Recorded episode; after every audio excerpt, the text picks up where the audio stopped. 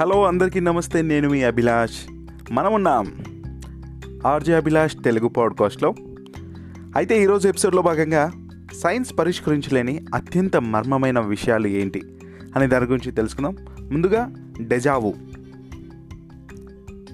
మనలో చాలామందికి ఏదో ఒక సమయంలో ఒకానొక సందర్భం ఇంతకుముందే గతంలో ఎప్పుడో జరిగింది అని అనిపిస్తూ ఉంటుంది.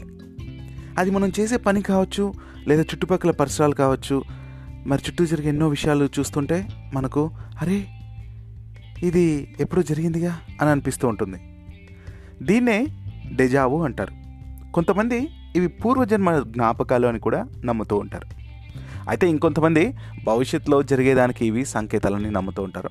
అయితే ఈ డెజావోకి కారణం తెలియాలంటే ఇది కలిగినప్పుడు మెదడుని పరీక్షించాల్సి ఉంటుందంట కానీ ఈ డెజావు అనేది ఏ సమయంలో ఏ వ్యక్తిలో జరుగుతుందో తెలియదు అందుకే శాస్త్రీయంగా అదే సైన్స్ పరంగా దీనికి కారణం ఏంటో ఇప్పటి వరకు ఎవరికి తెలియదు అన్నట్టు. Second one is placebo effect. రెండవ ప్రపంచ యుద్ధం సమయంలో గాయపడిన సైనికులందరికీ కూడా పెయిన్ కిల్లర్స్ ఇచ్చేవాళ్ళు పాపం. అయితే ఎంత పెయిన్ కిల్లర్స్ ఇచ్చినప్పటికీ అవి సరిపోయేవి కాదట పెయిన్స్ తగ్గేవి కాదట వాళ్ళకి. అప్పుడు ఒక డాక్టర్ హెన్రీ అని అతను ఒక సర్జన్ అనమాట సైనికులందరికీ వాళ్ళకి తెలియకుండా పెయిన్ కిల్లర్ డబ్బాలో కొంచెం ఉప్పు నీరు పోసి వాళ్ళకి ఉప్పు నీరు ఎక్కిస్తూ పెయిన్ కిల్లర్స్ ఇచ్చినట్టుగా నటించేవాడు. విచిత్రంగా సైనికులందరికీ నొప్పి తగ్గిపోయేది. ఉప్పు నీరుకి నొప్పి తగ్గించే గుణం ఉందని ఎక్కడా కూడా లేదు. అయితే ఉప్పు నీరు ఎక్కించిన తర్వాత సైనికులకి నొప్పి తగ్గిపోయింది అని చెప్పాం కదా?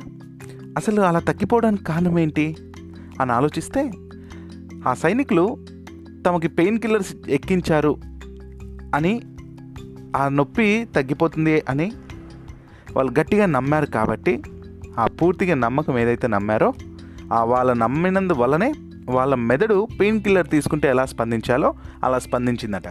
దీన్నే ప్లసీబో ఎఫెక్ట్ అంటారు. ఈ ప్లసీబో ఎఫెక్ట్ ద్వారా ఇంకా చాలా జబ్బుల నుంచి కూడా చికిత్స లేకుండానే కోలుకున్న వారు ఎంతమంది ఉన్నారు.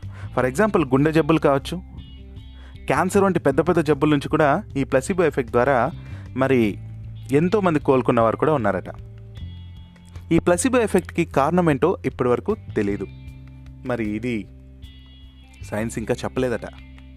ఇక third one is wow signal. Ohio యూనివర్సిటీలోని big ear radio telescope nineteen seventy త్రీలో గ్రహాంతర వాసుల గురించి తెలుసుకోవడం కోసం అంతరిక్షం నుంచి వచ్చే సిగ్నల్స్ను అందుకోవడానికి నిర్మించబడింది.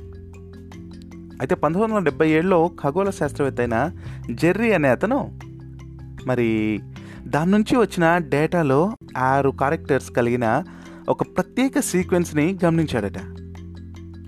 ఈ సీక్వెన్స్ డీప్ స్పేస్ నుంచి సూటిగా భూమి మీదకి వచ్చిందని దీన్ని వావ్ సిగ్నల్ అని అంటారని తెలుస్తోంది.